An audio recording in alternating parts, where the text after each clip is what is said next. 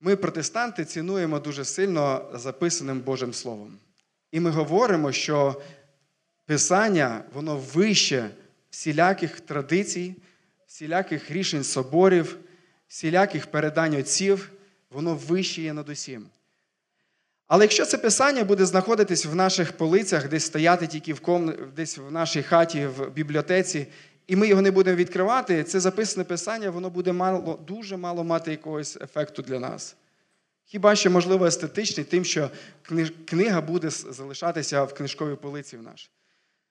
Писання буде дієвим в нашому житті і в вашому житті леньки. Зокрема, це коли ви будете це письмове Слово Боже робити усною традицією. Коли ви будете говорити Його, коли ви будете відкривати Його і читати Його. Читати Його. Тут сказано в п'ятому вірші, даному тексті, що Бог дав свідчення для Якова і встановив закон в Ізраїлі. Це записана традиція, яку Бог дав, записане Боже Слово, яке Він дав для свого народу. Закон і свідчення. І далі сказано, про які він заповів нашим батькам, аби вони оголосили.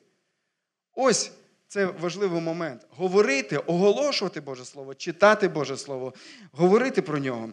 Де тільки є можливість говорити про Боже Слово, їдучи в авто.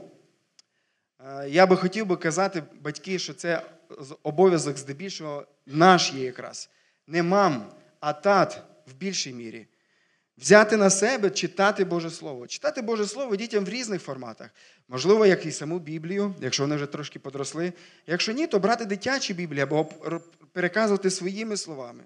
Але в той же час, мами, не скидайте все на тата, не чекайте, що тільки вони будуть це робити і цим займатися, особливо коли їх вони відсутні, особливо коли ви заклопотані вашими домашніми справами. Знаходьте час, аби робити записано Боже е, Слово е, усною традицією. Я навмисно таку гру слів зробив для того, щоб ну, показати вам, як наскільки важливо, аби Слово Боже звучало у наших домівках. Питайте, питайте, хто як вчить. Ідіть е, ідіть на зібрання, де читається Слово Боже. Діти діти тут не зайві. І навіть якщо хтось десь там колись часом закричить, це не є велика проблема. Коли йдете на зібрання, пояснюйте, чому ви туди йдете, е, розказуйте, чому це важливо для вас. І чому ви би раді були б, аби це було важливо для дітей. Говоріть про Боже Слово і будьте там, де Боже Слово звучить. Друга порада із цього псалма це читаючи Біблію, говоріть Євангелія. Читай Біблію, читайте Біблію і говоріть Євангеліє. Е, автор даного псалма він говорить, заохочує е, своїх слухачів, аби вони прислухалися, прислухалися до навчання, прислухалися до того, що він буде говорити. І він хоче звіщати в четвертому вірші, він говорить звіщати про славу Господню та його силу чому вона проявилася, ця слава Господня і його сила? І коли ми почитаємо весь цей псалом, ви можете подивитися, скільки в ньому віршів, це один із великих псалмів Біблії. 72 вірша, і весь цей псалом з 9 вірша. І далі він розказує про вихід ізраїльтян з Єгипту, про вихід з рабства на свободу. І він каже, щоб ось про ці дивовижні Божі діла, про цю славу Господню, про його силу ми ці автори, ці читачі цього псалма, аби вони звіщали. І це є насправді дуже важливим звісткою, тому що в Біблії, друзі, 120 разів зазначено, згадано про вихід ізраїльтян із рабства. Стільки разів повторено, стільки разів нагадано, це не просто так, а це тому, що це важлива подія, яка підкреслювала щось дуже-дуже особливе. І це було особливо для цього народу. Чому? Тому що Бог явив милість цьому народу. Бог відкрив своє відношення і свій характер для цих людей. Бог відкрив майбутнє для цих людей. Ось чому, наприклад, в повторенні закону сказано 6, 20, 24, коли запитає тебе син твій, колись говорячи, що це за свідоцтво, постанови та закони, що вам Бог наказав, Господь Бог наш, то скажеш синові своєму, ми були раби фараонові в Єгипті. Господь вивів нас з Єгипту сильною рукою і дав Господь ознаки та чуда великі та страшні на Єгипет. І на фараона, і на весь дім його, і на, е, його на наших очах. А нас вивів звідти, щоб увести нас та дати той край, що присягнув, був він нашим батькам. І наказав нам Господь чинити всі ті постанови, щоб боятися Господа, Бога нашого, щоб було добре нам усі дні, щоб утримати нас при житті як дня цього. Або, наприклад, в Ісаї, я тільки початок кінець цього уривку зачитаю. Це спустя кількасот років Бог знову нагадує ізраїльтянам ці події, знову нагадує про вихід. Він говорить, що «Е, я знову виведу вас із полону. Вони знаходилися в асирійському полоні, і він згадує, це відбудеться як те, коли він виводив з краю єгипетського е, попередній раз цей народ. Єремія ще через 200 років знову він нагадує і каже, що наступить дні, ось говорить Господь, що не будуть уже говорити, як живий Господь, що вивів сині Ізраїль із краю єгипетського, а тільки як живий Господь, що вивів сині Ізраїль із північного краю і за всіх тих країв, куди був розігнав. Та я поверну на їхню землю, яку я був дав батькам їхнім. Бог знову і знову нагадує. Чому? Тому що ідея виходу з Ізраїля, Ізраїля із Єгипту, це, вона просліджується красною ниткою і йде аж на новий заповіт. Бо ми сьогодні, читаючи, віруючи нового заповіту, ми можемо подумати, і для чого це все нам, християнам? Коли ми читаємо, наприклад, Луки,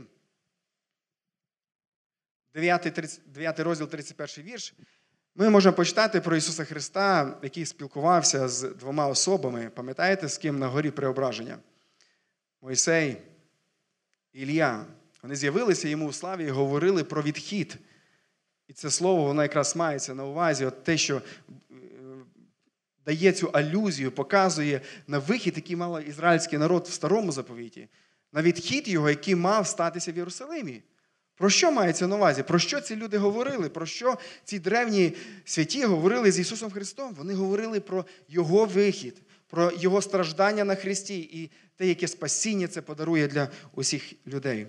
Врешті-решт, коли ми читаємо книгу е, Лист до євреїв, там можемо подивитися, що автор він порівнює Моїсея і Христа.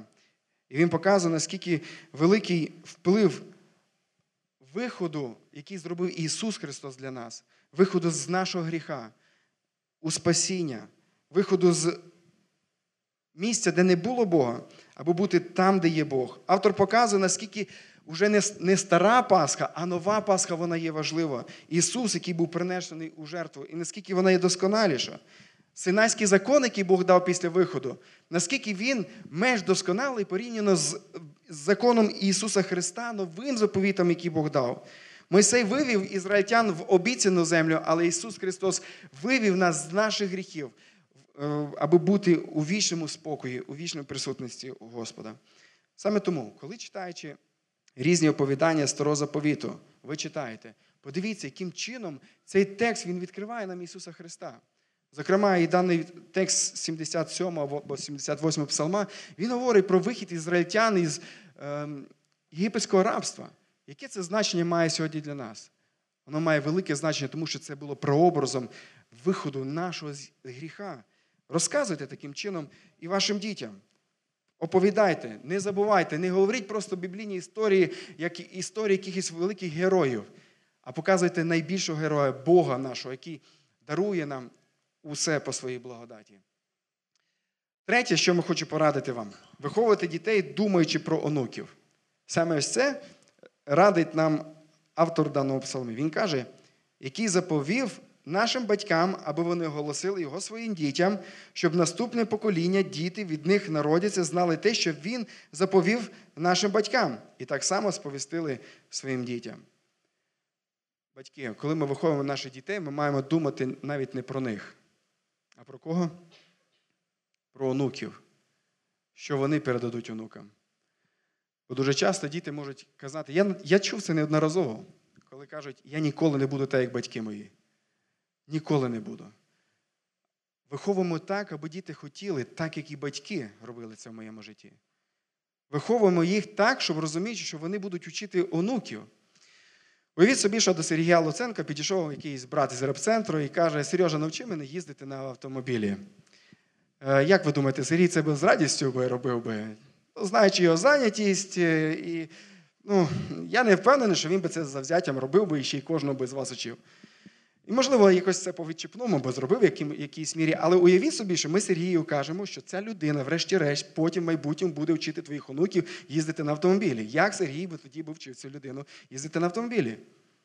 Я думаю, що дуже ретельно і сказав би, посунув всі свої справи на сторону, тому що це буде впливати на його рід.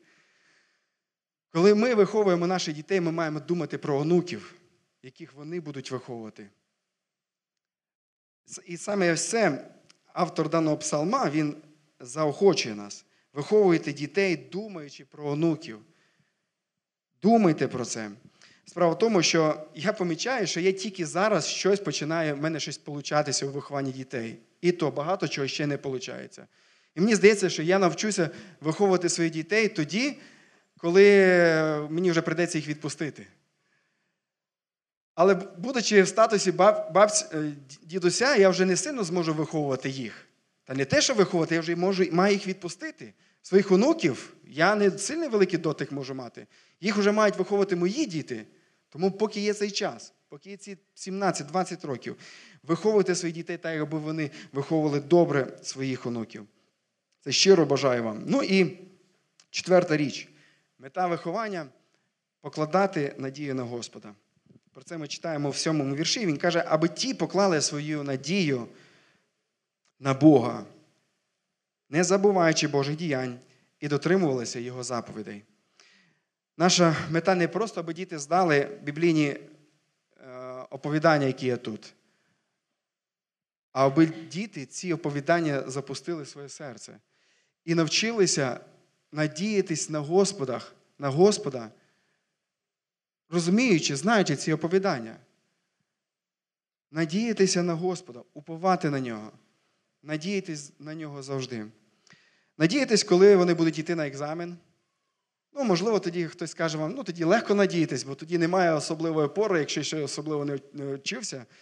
Але надіятися на Господа тоді, коли хочеться абсолютно не надіятися на Господа, а на себе надіятися. Тоді, коли дитина хоче казати або каже, що тато нічого мені не купляє. Я чую таке від своїх синів часом. Штату мені нічого не купляє. Ем, І це вони так говорять, тому що я їм нічого не купляю. Та ну, я їм купляю багато чого, тому що я їм не купляю в той момент те, що вони хочуть. І вони здають, їм здається, що я їм абсолютно нічого не купляю. І чому вони це так кажуть? Вони так кажуть, тому що вони знають, що тато має зараз купляти. Вони зараз хочуть бути в позиції тата. Вони хочуть бути тим, хто вирішує. Вони хочуть покласти надію на себе і самі вирішувати, що і як. Так от, батьки, наша задача в такий момент не просто казати закрий рота чи ще щось, а показати, де їхня надія зараз покладається і допомогти їм покласти їхню надію на Господа. Тоді, коли не проявляють незадоволення, страх, нарікання, хвальбу, небажання говорити, або навпаки, коли в них занадто багато тексту, жартів, коли в них глупі жарти, коли вони закочують очі, їхідні словечки кидають, байдужість, їдкими натяками говорять, недбало щось роблять, коментують постійно наші слова. Показуємо їм, де їхня є надія і відводьмо їх, аби вони надіялися на Господа. Врешті-решт, якщо ви помітили, хто написав цей текст, 78-й псалом, подивіться в ваших бібліях. Там на самому початку сказано автор, хто є автором цього псалма. Скажіть мені, будь ласка, хто він є? Асаф. Асаф він був ем, тією людиною, яка жила в часи Давида, і він трохи пережив навіть Давида. Асаф, він учив цьому інших людей. І знаєте, що він дуже вдало це вчив своїх дітей. Тому що, розказуючи цю історію про вихід із ізраїльтян із Єгипта, ми можемо прочитати в книзі Ісуса Навіна, це той, хто був зразу після Моїсея, той, того, хто вивів ізраїльтян з Єгипту. Ми читаємо, що коли народилося наступне покоління, всі вони відійшли від Господа. Всі вони відійшли. Слабо вчили батьки, напевно, або ці всі чуда, вони слабо, вибачте, за слово, вставили цих дітей. І вони вирішили по-своєму жити. Але коли ми читаємо про Асафа, коли ми читаємо книгу Єздри, Єздри, другий розділ, 41 вірш, пройшло 500 років. Різні буремні події сталися в ізраїльському народі. Храм був зруйнований, і ось тут Зоровавель відновлює знову храмове служіння Господу. І ми можемо прочитати в книзі Єздри 2.41 про те, що там були співики сини Асафа 128. Його лінія, його нащадки вони продовжили уповати на Господа, поклонятися йому і прославляти Його. Вони поставили це основу для, е, основу для, для Божого храму і поклонялись його, прославляли його, бо добре був він сказано там, бо навіки його милосердя над Ізраїлем. Брати і сестри, хочете, щоб таким чином було в вашому житті? Прислухайтеся до того, що сказано в Біблії. Зробіть письмове Боже відкриття усним. Говоріть, вчіть.